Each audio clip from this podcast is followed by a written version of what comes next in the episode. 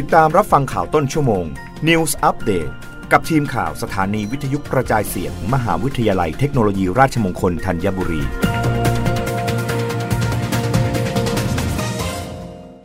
รับฟังข่าวต้นชั่วโมงโดยทีมข่าววิทยุราชมงคลธัญบุรีค่ะนายกรัฐมนตรีห่วงใยสุขภาพประชาชนช่วงหน้าฝนมันสังเกตอาการป่วยรีบเข้ารับวัคซีนโควิด สิบเก้า เข็มกระตุ้นนายธนกรวังบุญคงชนะโฆษกประจำสำนักนายกรัฐมนตรีเปิดเผยว่าขณะนี้ในหลายพื้นที่ประเทศไทยมีฝนตกหนักซึ่งอาจส่งผลทำให้ประชาชนเจ็บป่วยหรือไม่สบายจากโรคทางเดินหายใจ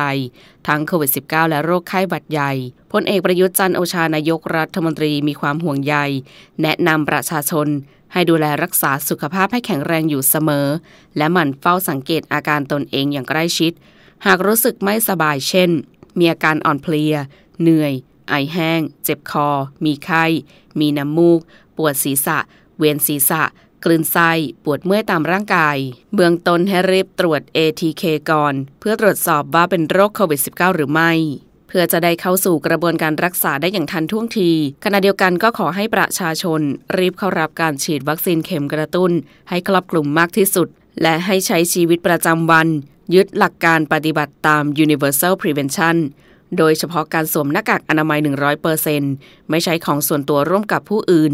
กินอาหารร้อนปรุงสุกและใช้ช้อนกลางเพื่อให้สามารถอยู่ร่วมกับโควิด สิบเก้า ได้อย่างปลอดภัยและสามารถป้องกันโรคฝีดาษวานอนได้อีกด้วยสำหรับภาพรวมการฉีดวัคซีนโควิด สิบเก้า สรุปจำนวนผู้ที่ได้รับวัคซีนสะสมตั้งแต่วันที่ยี่สิบแปดกุมภาพันธ์สองพันห้าร้อยหกสิบสี่ถึงแปดสิงหาคมสองพันห้าร้อยหกสิบห้ารวมทั้งสิ้น